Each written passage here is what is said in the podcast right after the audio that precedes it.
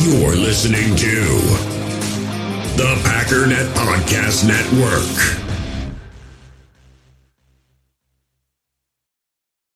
Another day is here, and you're ready for it. What to wear? Check. Breakfast, lunch, and dinner? Check. Planning for what's next and how to save for it? That's where Bank of America can help. For your financial to-dos, Bank of America has experts ready to help get you closer to your goals. Get started at one of our local financial centers or 24-7 in our mobile banking app. Find a location near you at bankofamerica.com slash talk to us. What would you like the power to do? Mobile banking requires downloading the app and is only available for select devices. Message and data rates may apply. Bank of America and a member FDIC. I'm Alex Rodriguez. And I'm Jason Kelly. From Bloomberg, this is The Deal. Each week, you'll hear us in conversation with business icons. This show will explore deal making across sports, media, and entertainment. That is a harsh lesson in business. Sports is not And, as uh, simple you know, I- as bringing a bunch of big names together. I didn't want to do another stomp you out speech. It opened up so many more doors. The show is called The, The Deal. Listen to The Deal. Listen to The Deal on Spotify. On the fake. Rodgers lets it fly. Has Watson. He's got it on his feet and he's in for the touchdown.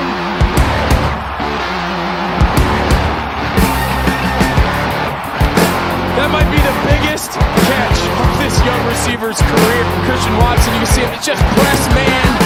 They talk about his speed, his ability to get behind the defense. It's just a matter of can he catch it. That's a great job tracking the ball. He just took a big sigh of relief. Look at his buddies greeting him on the sideline, man. That's got to feel good.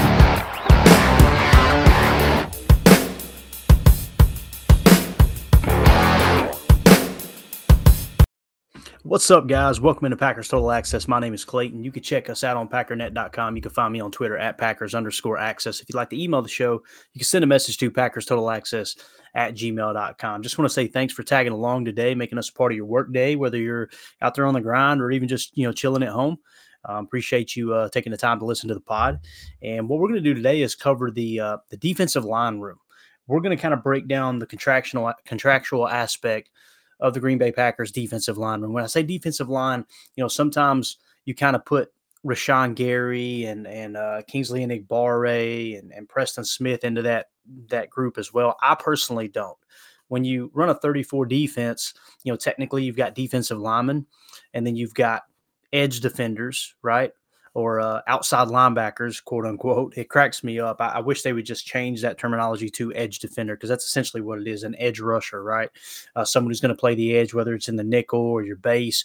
You know, if you're in a 43 base, you're going to have two edge defenders, right? If you're in a 34 base, you're going to have two edge defenders um, at that outside linebacker position as well. Sometimes they may play under or over, meaning one will drop into coverage. But essentially, you've got someone who down in and down out is prepared, willing, and able to rush the quarterback, right? So you've got the edge defenders and you've got the interior defensive linemen, which can comprise of what we call quote unquote defensive ends. But again, when it comes to the 34 base, you're looking for big body defensive linemen, and you've got your edge defenders that can play, um, you know, that uh, that outside linebacker role and, and be able to drop in coverage like we've seen it with Dom Capers' defense way back in the day with the Green Bay Packers, um, how they would run fire zone blitzes, right? You don't see that as much today, although you've seen Preston Smith in coverage many times, right? That's nine times out of 10 uh, the byproduct of the other offense, you know, the other team, the offense coming out uh, with, say, a, uh, a base look like a 21 personnel or a 12 personnel, one running back, two tight ends, or two running backs, one tight end, which triggers the 34 base, and then they'll spread it out. They may have uh, may have it completely empty, but they may just have one person in the backfield. That's when you see Preston Smith have to slide out in the coverage from time to time. You didn't see Gary do it much when he was healthy because Gary is kind of that elite edge rusher, in my opinion. So what we're going to do is kind of break everything down and talk about the defensive line room. Okay, we're going to talk about everybody's cap hit. We're going to talk about Kenny Clark's contract and how there's some restructure capability there.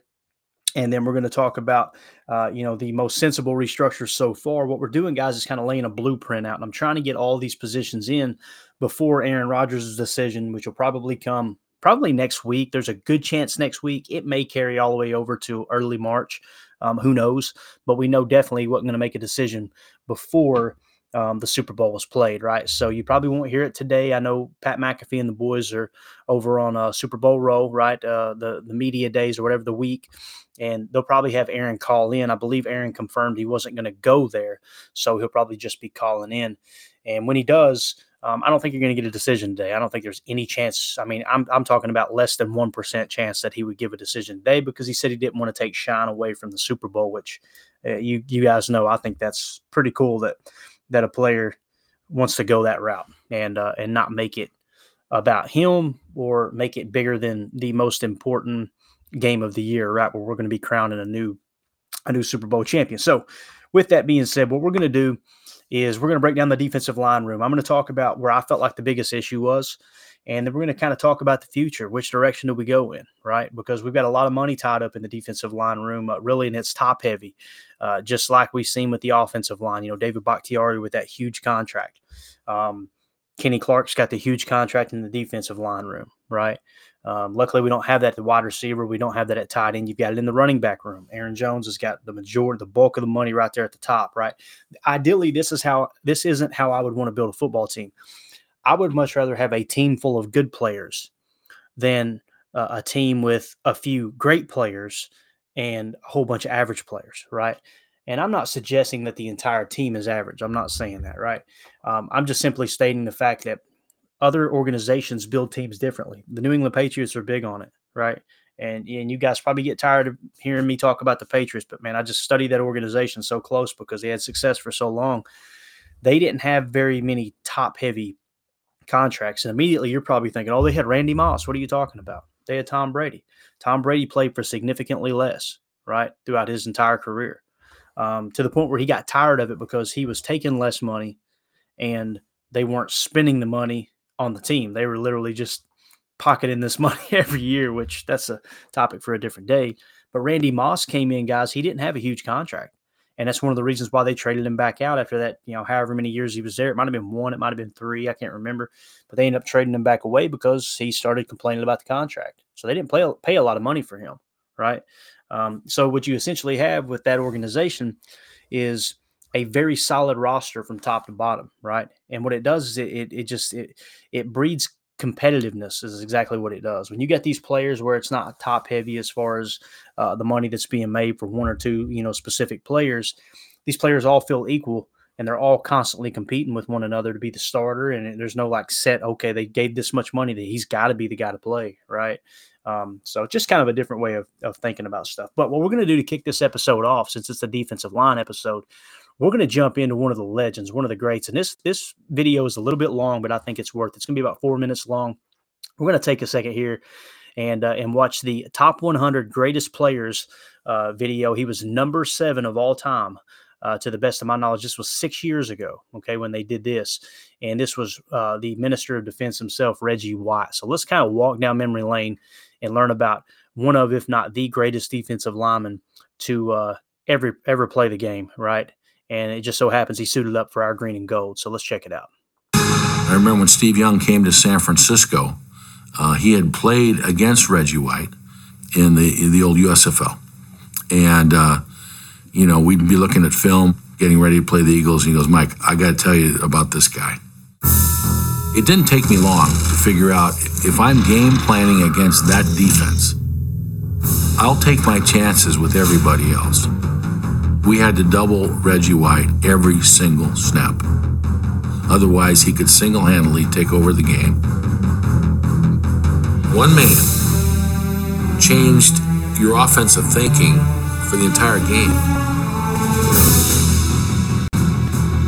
In eight seasons with the Philadelphia Eagles, Reggie White played in 121 games and recorded 124 sacks. You know, when I'm on the field, I want to do my best to intimidate the guy in front of me. And I want to do my best to have him intimidated before I play him. That means that this week I got to play a good enough game to where he'll look at it next week and say, oh man, you know, look what he did to him. After the 1992 season, White was a free agent. Mike Holmgren was preparing for his second year as the head coach in Green Bay when he had an epiphany about the player known as the Minister of Defense. if I don't want to have to stop him, I'll have to sign him. And let them be for signs and for seasons and for days and for years. You know, Reggie's very devout. He was a Baptist, ordained Baptist minister. So uh, on a whim, I just phoned him up. And I left a message on his answering machine Reggie, this is God. I want you to play in Green Bay. And then I hung up the phone. Fortunately, he has a great sense of humor and he, heard, he recognized it was my voice. And, and uh, he came to my office. He goes, in his voice, he goes, hey, Mike, that was pretty funny. That was good. So uh, we wound up signing him. And it, at the time, it was a huge signing bonus. And people thought, oh boy, they've really gone and done it. You know, it's too high. But you know what? He was worth every penny and more. His first year with me against Denver, I remember a Monday night game. We needed a sack desperately, and he sacked John Elway. Two sacks in a row right near the end of the game to allow us to win the game. He was special, and he made Sean Jones special. He made Santana Dotson special, Gilbert Brown special. All those big guys that played up front. Someone was going to be singled up because you had Reggie White on your side. We had Favre on the offense, leading the offense, but Reggie was the guy that kind of put it all together for us and, and allowed us to get to the Super Bowl. Seizing the stage just as he had against John Elway on Monday night, Reggie White recorded two of his Super Bowl record three sacks on consecutive plays in the second half to help secure a Packer win.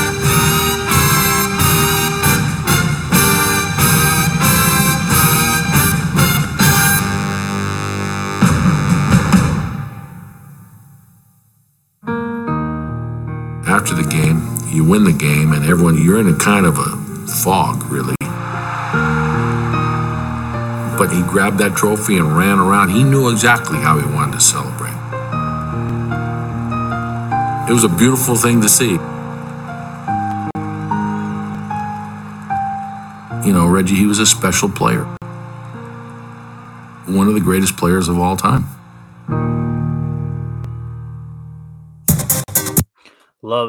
Love it, man. It doesn't get any better than NFL films. I'm sorry, man. They just do everything first class love that little little clip of Reggie White and, and guys, you cannot, man, you cannot uh, overstate the impact he had on that Green Bay Packers team. Like to have a guy in the middle and someone who could play, he could play nose tackle, right? And when you came out in your base, let's say you're in a 34, right? He could play nose. He could he could anchor up in a zero or a one technique. And what I mean by that is zero technique lined up right over the center, one technique in the A gap on either side, right? he could he could anchor the front. But then what you noticed and the thing that they they did especially you know in that playoff run and there in the Super Bowl you know sacking uh, Drew Bledsoe so many times when they played the Patriots was when it came to pass rushing situations they would slide him out to a five technique and a seven and a wide nine like he they, he would play off the edge. He could do everything. He could anchor the middle for you and then they they got so comfortable with him even playing a three and a five tech that they would put Gilbert Brown at nose, the gravedigger, right? And then you it was like you had two, just like they said, you're drawing so much attention to Reggie White. Now you've got this huge mountain of a man in Gilbert Brown who would just blast through, uh, you know, the running game there, uh, you know, it, within the within the A gap, right? Within that, you know, one to one to zero technique, one to one, whatever you want to call it. So it's something that's lacking right now on the Green Bay Packers, right? And and I know it's probably unfair to try to compare Kenny Clark to you know one of one of if not the greatest defensive lineman of all time in uh, in Reggie White, but you know we talked about Kenny Clark trimming off pounds this offseason. We seen him come in like, oh boy, he's trimmed down. Something's going on. They're going to use him on the edge. They're going to use him in more of a, a three and a five tech, right? He's going to be, you know, more of that kind of sliding outside, not not edge in this in this uh, Joe Barry defense, this Vic Fangio defense, but you know they're looking to slim him down so he can get some some better pass rush opportunities, right? Guys, it backfired. It backfired big time. Um, Kenny Clark, the man, is an amazing person. I mean, he he seems like one of the most humble, hardworking people you'll ever meet in your life, right? Teammates love him. But man, when you're paying $23.9 million against the cap and you get the results you got last year. You know, Ryan was talking on his pod just the other day about you know the value of contracts, um, and you know they've got this conversion tool that they've broken down players and said, okay, per million or whatever, here, here's how much, here's the actual value on the player, right? And, you know, Aaron Rodgers is obviously low this year, considering he, you know, last year he got uh, paid twenty eight million dollars against the cap, right? And um, had a down year. Now, it's been argued at nauseum. You know, again, when people talk about it and they don't mention the broken thumb, I just I'm like, okay, it's your choice. But every time that you try to talk like he's a bad player and you don't mention the fact that he had a broken thumb on his throwing hand, looks a little biased, right? Um, and that's just kind of the way I look. I mean, it would be the equivalent to me talking about Kenny Clark having a down year and him coming off an ACL and me not mentioning the ACL at all. Well, Kenny Clark's washed up. We need to get rid of him. It's ridiculous. He, you know, he's overpaid. He, we're not getting the the the return we should get, right? Um, you got to put things into perspective like that. At least you know, I don't say you've got to, but I try to. You know, I want to really understand. Okay, why why did this go downhill? But the thing about Kenny Clark and, and Ryan pointed this out a couple years ago, and it was it was hard for me to accept. But that's when I accepted at that point was he was like, you know, Kenny Clark hasn't been elite. Like I think he had one year where he was borderline if he was elite. And other than that, he's he's not been like this big superstar player, right? Now they paid him as such. So when they pay him, I'm immediately thinking, hey, look, they understand player evaluation better than me, right? I'm not going to sit here and pretend like I understand, you know, what you're looking for in a player with this system, this scheme fit, this this organization, and and at the at the NFL level, and pretend like I know more than them. That's silly, right? But I just remember him specifically talking about that, and ever since then, it's kind of proven true. He has these flashes where he plays great, right? But you know, you guys know I break the positions down in tiers, and I, I want to kind of lay the foundation here as we go into breaking down the defensive line room. Um, tier one on offense is quarterback, left tackle. Those are tier one. Those are top priority. You're willing to pay top dollar for those two positions to get the best, one of the best at each of those positions, because it is. It's crucial. Now, left tackle, you guys know I'm kind of teetering on sliding it down to tier two, right? Um, I don't feel like it's as important anymore um, because you can get you can manufacture pressure a multitude of ways now, and and the right tackle can be as much a liability as the left tackle now. It's just in the past you would put your best edge rusher on the backside of the quarterback. Now you see people like T.J. Watt rushing from the front side the majority of the time. Now he can play both sides, but you, you kind of get my point, right? So quarterback left tackle is tier one center and wide receiver is tier two. Last year, I just had center as tier two. I didn't even have wide receiver as a tier two. Now I have wide receiver as a tier two. Why? Because we've seen just how much of an impact it can have. I mean, this year alone, yes, Aaron Rodgers broke his thumb, but we're missing arguably the best wide receiver in the game in Davante Adams, and look what happens to the offense, right? Goes completely downhill. So I now have wide receiver in tier two. Now, defensive side, this is why I bring this up. Tier one edge defender. Like it's the most important position on the field is to have a defender that can come off the edge like a TJ Watt, uh, like a Rashan Gary, um, you know, name it, uh, Myles Garrett, whoever you think's the best edge defender. They can really it, they can do exactly what they talked about Reggie White doing. That they would have to completely build their game plan around stopping this guy, which means sliding protection to his side, which means having a, running back chip or a tight end chip on the way out, and really help handle one of those edge defenders, right? Those edge rushers. When you put Reggie out there on the corner, on the edge, I mean, you've seen it over and over and over. He would just beat people one on one like a drum, right? So edge defenders tier one. Tier two, I've got three positions on defense. And you notice there's you're probably going, well, why do you have more more uh, players on defense at tier two than offense? Because I personally believe like defense is uh, is more important if I'm constructing a roster. Why do I say that? Because if you've got a a great quarterback, you're going to compete on offense. You know, that's the thing that cracks me up about all the Aaron Rodgers banter this year is Aaron Rodgers had a down year with a broken thumb, but his receivers also led the league in drops. That's another thing that never gets mentioned when people talk about it. They don't go, yeah, he had a down year, but his wide receivers led the league in drops, right? They were uh, right at, if not the bottom of PFF grades, okay?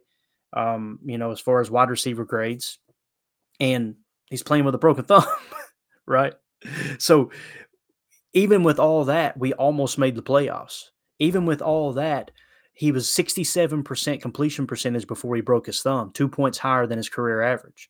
He was he was on pace to have a normal Aaron Rodgers year, maybe not an MVP year, but a top five year. And then the broken thumb comes. Of course, we don't know bro- the broke the thumb's broke until you know halfway through the season when when Big B broke the story there, right? When he met up with Aaron and got some autographs. but so cool how that story unfolded. I, I love Big B. So anyway, that how that happened, everything unfolded, right? That looking back now, hindsight, it's like okay, this this makes sense. His completion percentage dips down to sixty one percent.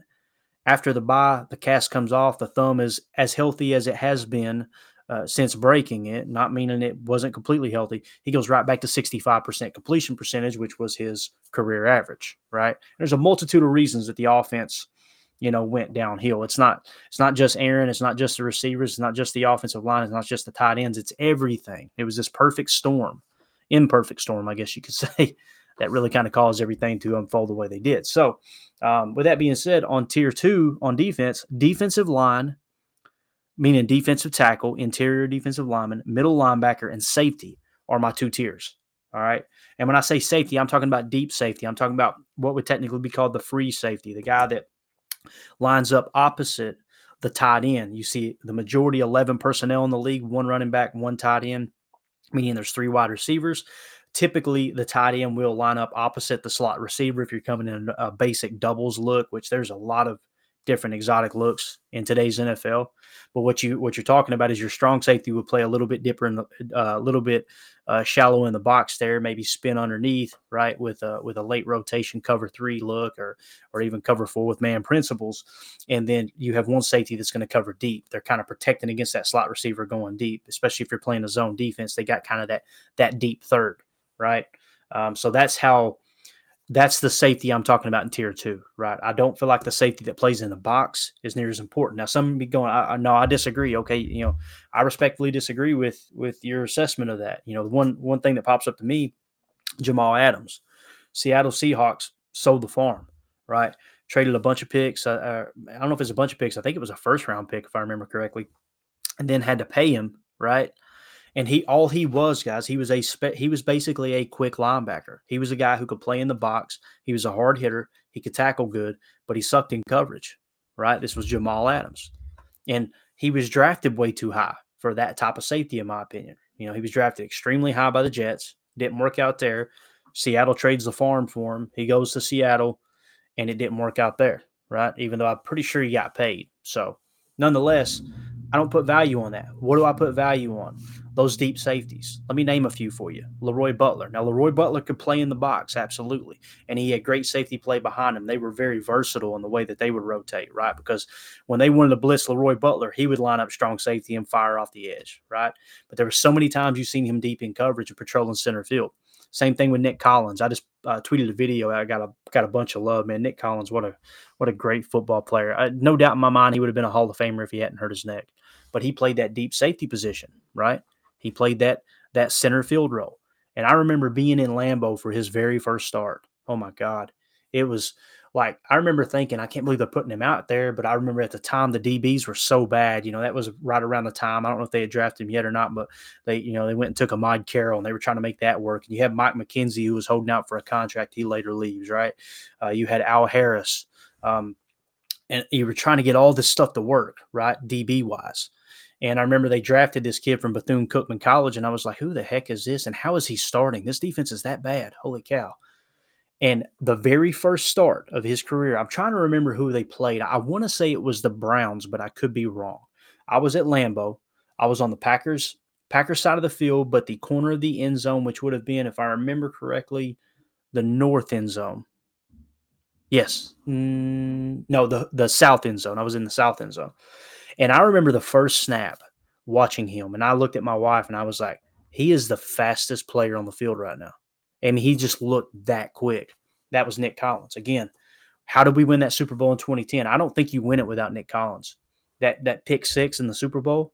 And he just did that all year long playing stout defense, right? It was so it sucked so bad seeing him get hurt. Now let's go outside of Green Bay. Who are some of the other great defenses? Baltimore, right? Ed Reed, bang. deep safety, patrolling center field. I mean, it, it's just it's just the way it was. Ed Reed was the man, right? You could go on and on talking about safeties. You know, another one that was kind of more of a Leroy Butler type because he would get in there and blitz and he would hit and all that stuff. Not that Ed Reed wouldn't. Ed Reed would take your head off too, but Troy Polamalu. How many times, especially in the Super Bowl, I know the Packers came out on top. You've seen Polamalu covering the seam, right? When they were trying to run Tampa. And and you've seen when I say Tampa, if you guys have watched the NFL Films video, uh, America's game of the 2010 Packers, if you haven't, go find it on YouTube. It's free to watch. It is unbelievable. Um, but they attacked the center of the field, and you could hear um, Mike McCarthy say, "I told you, Tampa." And it's like they were they were trying to attack it as if they were attacking a Tampa two, meaning you've got to thread the freaking needle down the seam. And uh, Rodgers hit Jennings several times, but who was there to lay the pop? Troy Polamalu, right? Because he was patrolling center field. That's why I put that deep safety in that tier two. Middle linebacker, it makes all the sense in the world for me to be in that tier two because middle linebacker, you're patrolling the middle of the field. Like you are, you're helping in the run, you're helping in the pass, you're most likely calling plays. Um, you know, taking the relaying the message in from the coaches through the headset. You know, green dot duties that they call it. The, the player with the green dot on their helmet. If you, you guys don't know what I'm talking about, there, green dot on the helmet. They have the radio in their in their helmet, right? They're calling in the defensive plays. You know, Quay did that quite a bit when De'Vondre Campbell was out this year, and that was some great experience for him. Really hope Quay takes the next step. And De'Vondre Campbell, obviously, that defense got better when De'Vondre Campbell came back because middle linebackers at tier two spot. Defensive line, right? Defensive tackle. When it comes to defensive tackle, playing nose is top priority for me. It is the position closest to the football at all times, right? Closest to the football at all times. And it's so important, so important to have a great nose tackle or interior defensive line. So, why do I mention those tier two spots? Because that's our weakest spot on this Packers defense, in my opinion. The weakest spot is defensive tackle.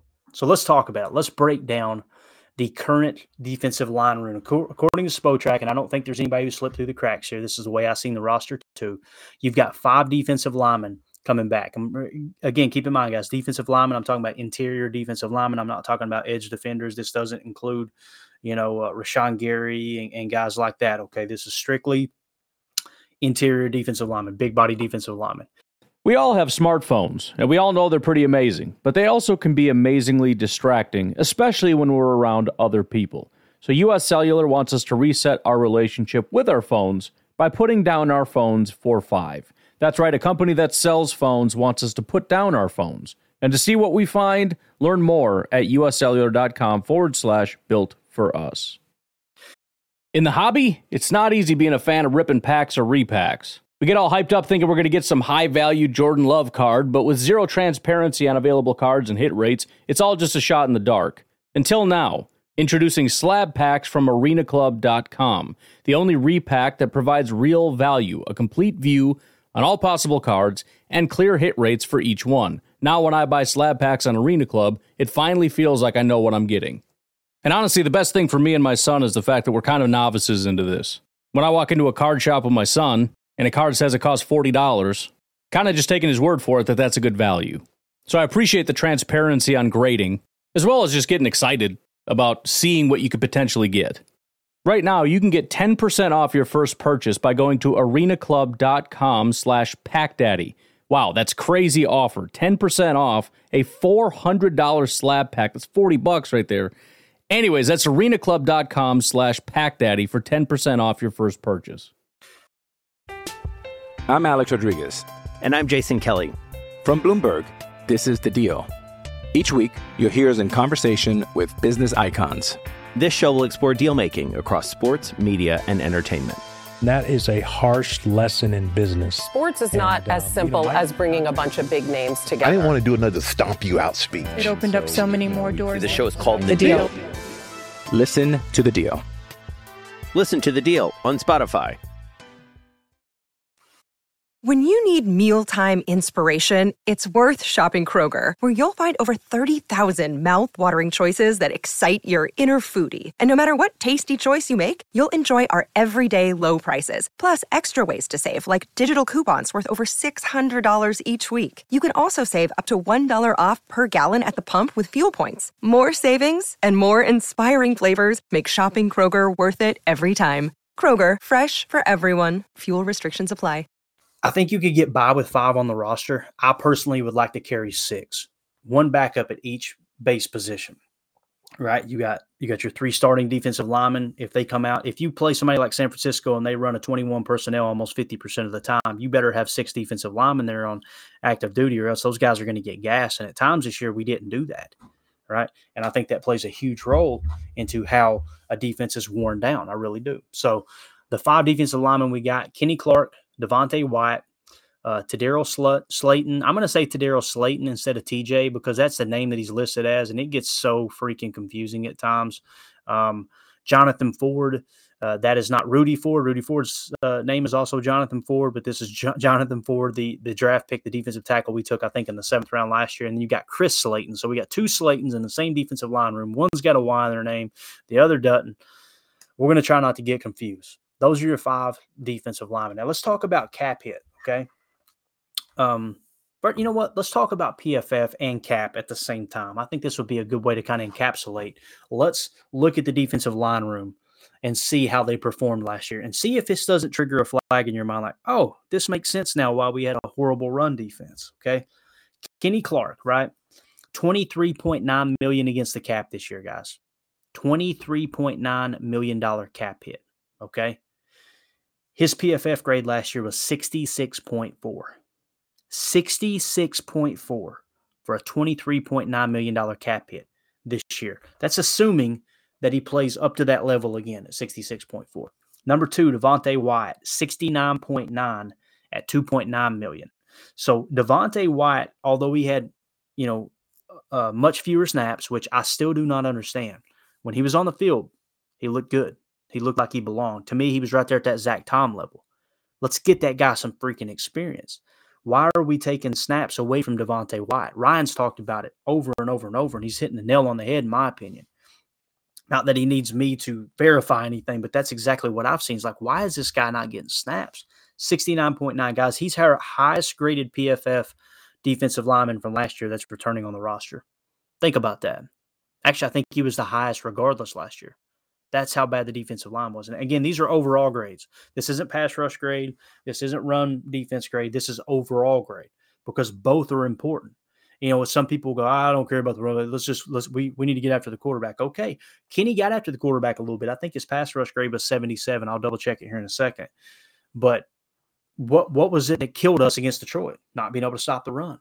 What was it that killed us all year long? When you look at the weak spot on this defense, it was stopping the run, right? And I do think there's a little bit of what Greg Cosell said that defensive coordinators across the league, what they're doing is they're they're kind of allowing teams to run a little bit more and making sure they stop the pass as a top priority.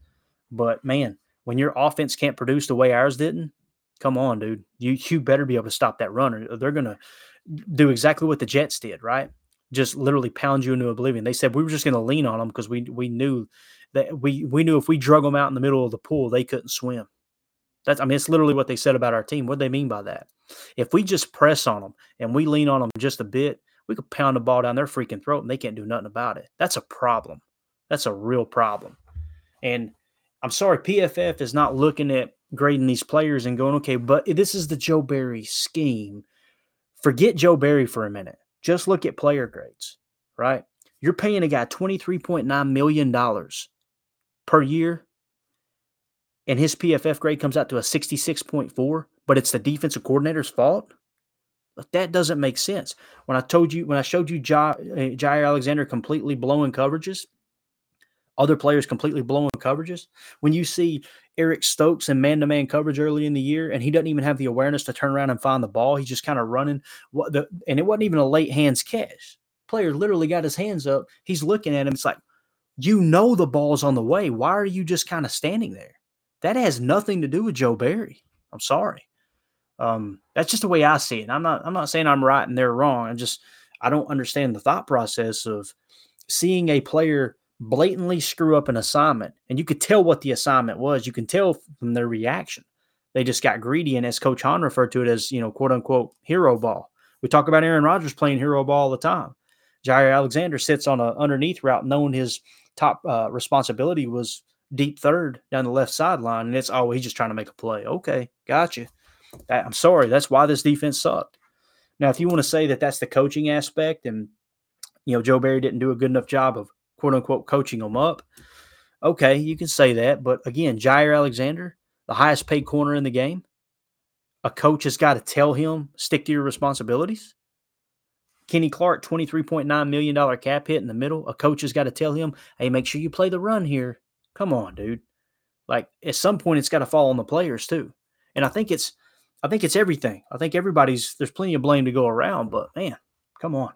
So that's how it sits. Devonte Wyatt 69.9. Next is uh Tedarrell Slaton at 61.7. And then you got Jonathan Ford and Chris Slayton didn't even have grades. They didn't play significant snaps, if any, at all, according to PFF. I'm not going to dig into all the details, but it sounds like they didn't even get significant snaps to even get a grade. So, with that being said, Kenny Clark, 66.4, $23.9 million cap hit, grossly overpaid for that performance. Not saying he couldn't rebound this year. Hope he does.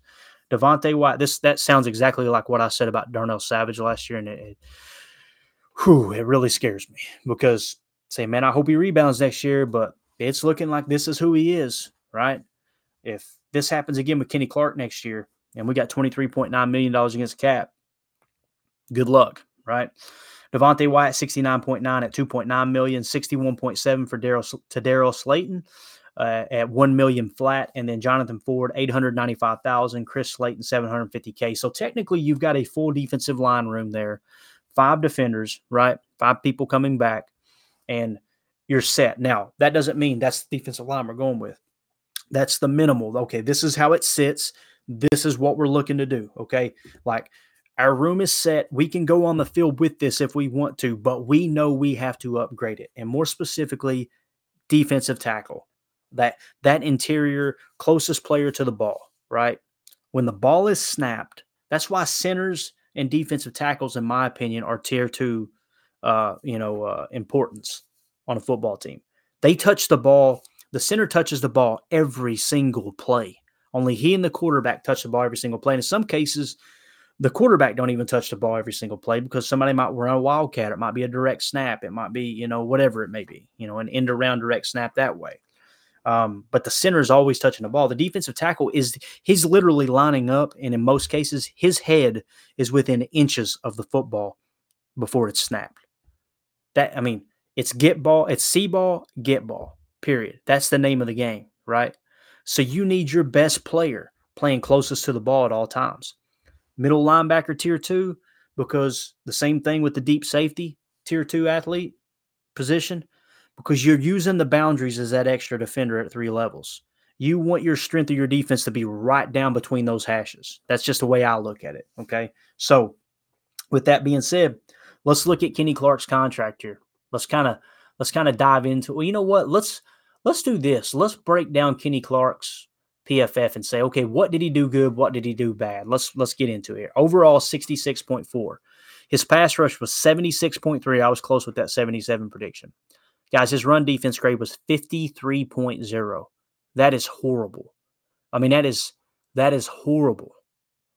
And eh, you know, if you want to say his coaches told him, "Hey, don't worry about the run and just play the pass," I mean, I, respectfully disagree that that's what their game plan was. You know, um, but man, that's uh, that's so bad. Solo tackles, he's tied for 26 with 31. Okay, sacks. You know, here's what's crazy. Everybody talks about, you know, yeah, but he's a, he's man, his pass rush is great, and he there was times he had an elite pass rush grade. I think on three different occasions last year, if I remember right. Let me uh, double check here. Let's see, pass rush. Um, I thought I had it pulled up. Let me see. Yeah, right here. Okay. So pass rush grade week one, 90.6. I'm just going to go down each week 90.6, 90.5. Whew, we're looking good, right? 78.7, 48.9, 75, 76, 70, 48, 58, 54, 53, 51, 56, 59, 62, 91.2, 70.5. Guys, there was a stretch there where one, two, three, four, five, six, seven, eight games, his pass rush grade was below 70, in some cases below 60 in an eight game span. Well, how was his run defense? You don't want to know. 40.5, 29.9 against Detroit. You want to know why Detroit was able to run the freaking football on us, especially in that first matchup? 29.9. Guys, his PFF grade was a 32.8 that game. And you've seen it on tape. When you watch tape, you're not like, man, he he's he doesn't look like a bully in the middle. He doesn't. So let's talk about his contract for a second, okay? This is ugly. This is really, really ugly. For everybody wants to talk about the Aaron Rodgers contract and not mention the Kenny Clark one is like, holy cow. Um, he's 28 years old. This year's cap hit is 23.9 million against the cap. We talked about that. His dead cap number is 20.8. What does that mean? If you were to cut him this year, okay, you're only going to free up roughly $3 million. Okay. So you got to keep him on the roster, in my opinion. If you're only going to free up 3 million, what can you get for 3 million? Right. It's going to be more damage than good. Here's the question you got to ask yourself Is it worth tacking more money onto the future to be able to free up money on his behalf. What does that mean? What am I asking here? The real question is do you want him on the roster in 2024? Right? Because if you do, then the answer is yes. If not, you leave his contract alone and you look at cutting ties next year if his play declined again this year. As bad as I hate to say it, it's a boring topic and it's one that I I'm one that I want answers right now, right? I want to fix the problem right now. But the problem with Gary's or with uh with um Kenny's contract is probably not going to happen this year. Because if you cut ties with him, you're only freeing up 3 million. Next year's cap hit number is 24.7, so it goes up by almost a million, right? But his dead cap number at that point is 13.1. Uh, now, keep in mind, there's already two voidable years on his deal for 2025 and 2026. He's not on the roster. His cap hit for 25 is 5.4 million. His cap hit for 26 is 2.7 million. Not really concerned about the 2.7, but that 5.4 uh, looming there in 2025 is like, man, if we restructure his contract this year, right, and push money into next year, and then we decide, okay, we've got to cut ties next year. Now you're probably going to bump that up to you know a ten million dollar cap hit in 2025. So what is their capabilities of of restructuring his deal? Right, that's the question. His cap hit for this year is 23.9. For next year, it's 24.7. Dead cap this year is 20.8. Dead cap for next year is 13.1. So when it comes to restructure in 2023, the way it's structured is he has 13 million in base salary and he has 2.5 in roster bonus. 5 million is guaranteed through signing bonus and he has the 2.7 in restructure. That's what makes the cap hit total out to 23.9. So, base salary, you guys know, for if you haven't listened to my pod in the past, you can take base salary and roster bonus. Okay. Roster bonuses due week one, meaning they made the roster. Okay. Bang. They get paid this money. Base salary is their check broken up into 17 weeks.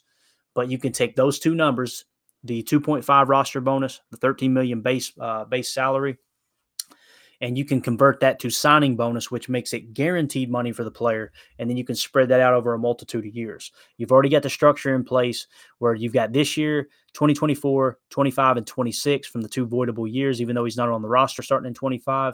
So what you could do is convert up to a maximum. And it's really not, this ain't the maximum. I'm just giving you the total number between roster bonus and base salary. You got to keep a minimum uh, standard there to a certain extent. But you've got 15.5 million in restructure possibility be- between those two numbers. Now, I'm not suggesting we do that, right? If you're going to restructure his deal, I think a reasonable number would be 7 million. Okay, what do I mean by that?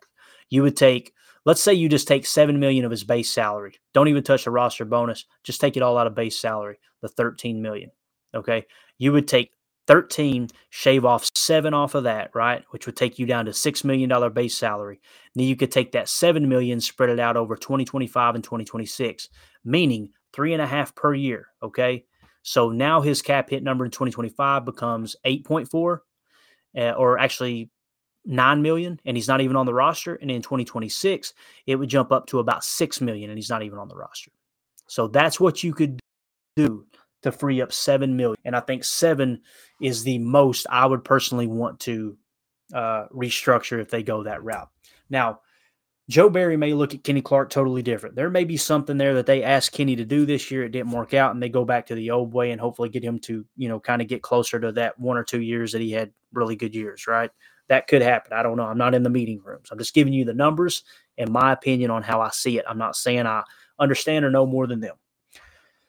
With that being said, the most sensible restructures that we've talked about so far, and this is how the defensive line room, you know, kind of comes into play here Remember, we talked about Aaron Jones, $8 million. I'm all for that restructure. If he's not willing to renegotiate, I think Aaron Jones is top priority. You can restructure and free up 8 million. Bakhtiari is regained his old form. He's healthy now. If he doesn't want to renegotiate and, and trim off some money and, and do a, a cap friendly deal or a team friendly deal, then you can restructure and free up 10 million there. With Kenny Clark, I would not break the $7 million mark. Why do I mention that? Because if you look at the number that we saved now, or potentially saved. Aaron Jones, 8 million, Bakhtiari, 10 million, Kenny Clark, 7 million. You're now up to what? $25 million that you can free up in the cap. Right now, we're roughly 17 million over the cap. Okay. So if you go 25, obviously, take that away. You're going to be sitting anywhere from, you know, five to $10 million in the plus uh, money you could spend in free agency if you renegotiate all three of those contracts. What I would li- like to see happen is do Aaron Jones and Bakhtiari up to this point. We're going to continue to do position groups, give people a little bit better idea of where we sit. But I would not touch Kenny Clark's. I would see how he performs this year. And uh, and then next year, you know, he's going to be 29 years old. If he comes out this year and you don't touch this contract, right? And you come out this year and he flops again, then you could cut ties with him next year and free up $11 million in cap hit. There's going to be penalty involved. Absolutely. Right. There always is when it comes to cutting players loose. There's never a scenario. That's what cracks me up is the cap gurus act like there's scenarios. Well, this team didn't pay any cap penalty whatsoever. That's BS. Go look at everybody's cap. Yes, there are teams that are in better positions. Absolutely. But to sit here and pretend like, uh, you know, there's players on the roster where they have no cap hit, just, it cracks me up especially when I say, you know, players on the roster with no cap hit, no dead cap. I'm talking about those top tier players, players that you expected to be the anchor of your team. Guys, this is on Goody. I'm a Goody fan. You guys know I defend him in LaFleur. But everybody's so caught up in the back-to-back MVP Aaron Rodgers' contract, right? And and you know, obviously this year, the down year and all that stuff, right? They're so caught up in that.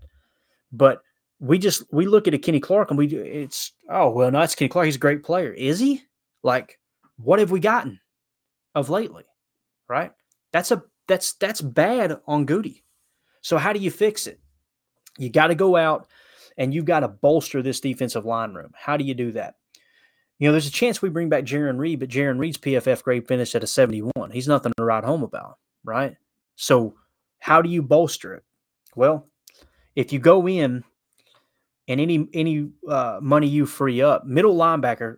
Uh, again, let's go back to tiers. Okay, we're looking at quarterback and left tackle. We're set there. I know everybody wants to run. Not everybody. I know a small amount of Packer fans want to run Aaron Rodgers out of town. I got you. But as it sits right now, we're good. I hope Jordan Love is that. I hope when when we do move on to Jordan Love, I hope he is a real freaking deal. I really do. Because if so, then great. We keep those two boxes checked for the time being, right? Quarterback and left tackle. Um, on defense, you've got your tier one edge, right? You're good there. But then when you get to tier two, it's defensive line, middle linebacker, and safety. You want to know why the defense is bad, guys? This is it. Your defensive line sucked. Your middle linebacker spot was pretty solid there with De'Vondre Campbell. When he got healthy and came back, we're good there. And hopefully Quay continues to get better. I know everybody's raving over his statistics and how many tackles he got. In that. And I love it, man. More tackles are better than less. I got it. But the PFF grade suggests he didn't play that great, right? And I and I hope he does. I hope he uh, I hope he turns it around. I hope he becomes the next De'Vondre Campbell there at middle linebacker. But the way it sits right now, De'Vondre Campbell in the middle, I'm good with that. What's the other one? Safety. So your defensive line and your safety, your defensive tackle and your deep safety are bad. It's that simple. Rudy Ford played way better than we thought, but it took a while to go to Rudy Ford. You guys know that. He didn't start all year. Adrian Amos had a horrible year. Our two top priorities on that defense, if we want to fix a defense, is defensive tackle and safety. How do we get there? That's the question. You now have Rudy Ford that you could re-sign for pennies on the dollar. I feel like. I think you've got to bring back Rudy Ford. You've got Hillman Savage on the roster as your base, as your basement, right? And we, I know this isn't a safety episode. This is defensive line, just talking about how we can patch this together. Rudy Ford needs to be a top priority. You guys know I had him in my tier one. Him and Keisean Nixon, we've got to bring those guys back. That will somewhat stabilize that deep safety position, and we got to fix defensive line. Now, I think the most logical answer is make sure Devonte Wyatt's butt is on the field, and let's see exactly what we've got there. But you still you still got room to bring in another defensive lineman. That should be one of the top priorities.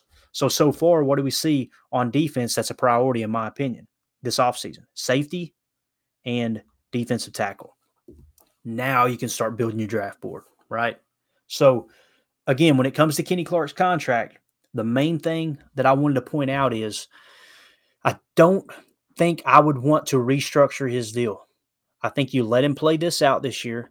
You're going to absorb that 23.9 cap hit. And next year, you can really free up some money. And what you do next year, guys, is you go to him with a quote unquote restructure, but also a renegotiation and say, hey, man, look, you had another down year. You're 24.7 against the cap. Would you be willing to renegotiate your contract? Here's what we can do. If you will cut your base salary in half to a 7.5, right? Go from fifth, this is in 2024, go from 15.5 to seven. Let's just call it seven even, right? If you'll if you'll give that discount of over seven million dollars to us, what we'll do is take um, you know, three of that seven and guarantee it in signing bonus. So it gives him a little stability. And if he says, no, I'm not doing that, okay, here's the other option. We're cutting you. We're cutting you. And the only thing you're guaranteed is the five million signing bonus and your restructure bonus of 2.7. So he would make 7.7 and hit the market. So you've got to ask him, all right, we can trim this down from uh from 24.7 dollar uh, million dollar cap hit and you'll actually go down and make let's say 17 million this year. It's either make 17 million with renegotiation or come out with 7 million and hit the open market. Somebody may pay him. I can see how that could go either way. Kenny may be the type of guy go, all right, let's do it. Give me that guaranteed money. I'll take the pay cut. He also might be the guy that, man, I'll hit free agency and make that money right back. And that's probably true. Somebody probably will pay him because they had him high on his on their draft board and they seen what he was capable of doing in different types of defenses, right? So just wanted to point that out. I think if it were me, and I'm not saying they'll do this, I would leave his contract alone in 2023 and try to save money somewhere else.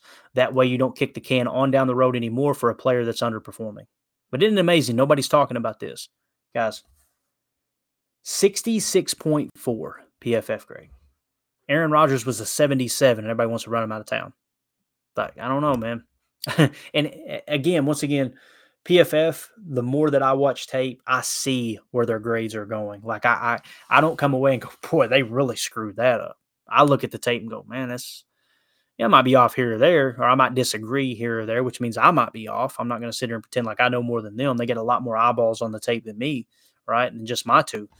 Uh, but that's kind of how I look at that, you know, going in. So that's where we're going to leave it, guys. Um, hopefully, this shed a little bit more light on defensive line. I feel like we need to go out and try to find a starting caliber defensive lineman. Guys, that may be in the draft. I know everybody. I've got this big draft crush on on Michael Mayer, and I'm talking about how tight end is a huge priority, right? Or, you know, it's funny that you know this tier two aspect. I'm borderline ready to slide tight end up into tier two simply because look at the teams that have had a lot of success this year. They've had great tight ends. You know, look at Travis Kelce in Kansas City, Dallas Goedert in Philly, right? You've got two great tight ends that are on the two Super Bowl teams. That's not a coincidence. San Francisco, Kittle, on down the line, man. You could go on and on and on. Even in Cincy with Hayden Hurst. Hayden Hurst was a solid tight end. Some people go, "Oh, he's not. He's not a great tight end." I would agree. I don't think he's great, but he's way better than what we've got on our roster, right? Or are we not utilizing him correct? That's the question. So all that stuff comes into play. But again, when it comes to defense, safety and defensive tackle, hands down, are top priorities for me. I know a lot of people are having these draft crushes on on edge defenders because Rashan Gary is going to be out half the year. Man, I don't know, dude. Um, you don't want to invest, in my opinion. I mean, I guess if you do, the the the the great thing is you would have two elite. Possibly the goal would be with a 15th overall pick to get another an elite rusher in a Rashan Gary. But just keep in mind how long it took for Rashan Gary to develop. You're not going to cash in on that return right now, right? You may be able to go out there and get uh, the best safety in the draft at 15, one of the best defensive linemen, defensive tackle, interior defensive lineman at number 15, you know? Um, so again, safety and D tackle on defense is what's really standing out to me. And the numbers kind of match up too. The good thing is Devonte Wyatt, if you give him more snaps and he turns out to be the real deal, he's 2.9 million against the cap this year. He's still on that rookie deal for four for uh two more years after next year or after this season, right? And you've got a fifth year option capability that can make it a little bit more maneuverable, like we used it on Rashan Gary to bridge the gap. You guys know I'm not a huge fan of the fifth year option. I kind of feel like you you're better off if you know that's the guy, then renegotiate. I think that um, it, it, comes in handy for Rashan Gary because it just gives you a little more time to renegotiate that contract and get them the extension. But it also gives you just an extra year for somebody like Savage to see if they can go out and and rebound and perform, right? Which I mean, you guys know how I feel on that. So, uh, yeah, that's it. I'm going to leave it there, guys. Appreciate y'all taking the time to hang out with us. Um, what we're going to do is continue to move through these position groups um, and kind of lay out the cap ramifications. The goal, the overall goal is we know restructures are coming quick, right? Probably going to start as early as mid February. Okay. Now I'm going to be out of the country starting on the 12th. So I may not be able to do a podcast for a week. Um, if I do, I'm going to continue to do these positions because we're just kind of we're we're going through all of the contracts, all the salary cap cap ramifications, and we're looking at what players it's possible to restructure because that stuff's going to happen real quick here in February. I really believe that. All of it hinges on Aaron Rodgers. If Aaron Rodgers retires and Jordan Love takes over, you got Danny Etling as your backup quarterback.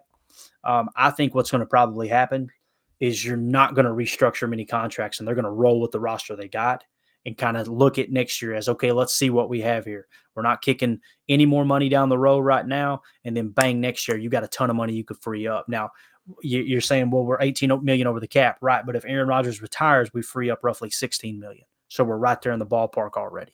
Okay, so that's kind of how that's going to lay out. So um, we'll get you another position group here probably Thursday. Um, we're going to stick on defense. We just went through the offensive side and kind of looked at stuff. I didn't do wide receiver simply because there's not many. There's really nothing there that we can work with to to rework because everybody's so young and, and we've got I think the I think the fifth cheapest wide receiver room in the entire league. So there's not much there. Um, so what we're going to do is move on to either edge or linebacker and see what we can do with De'Vondre Campbell's uh, contract, or uh, or maybe somebody there on the edge as well. You know, which Preston Smith is one that comes to mind. I'd have to look at it. I don't know if there's anything we can do this year, but we might couple those up together, all the linebacking group, and uh, out both edge defender and inside linebacker, and see if there's any money there to be had. So, with that being said, we're going to get out of here. Appreciate you taking the time to hang out with us. As always, let's go out and be the change we want to see in the world and go, Pack, go. On the fake, Rodgers lets it fly, has Watson, he's got it on his feet and he's in for the touchdown!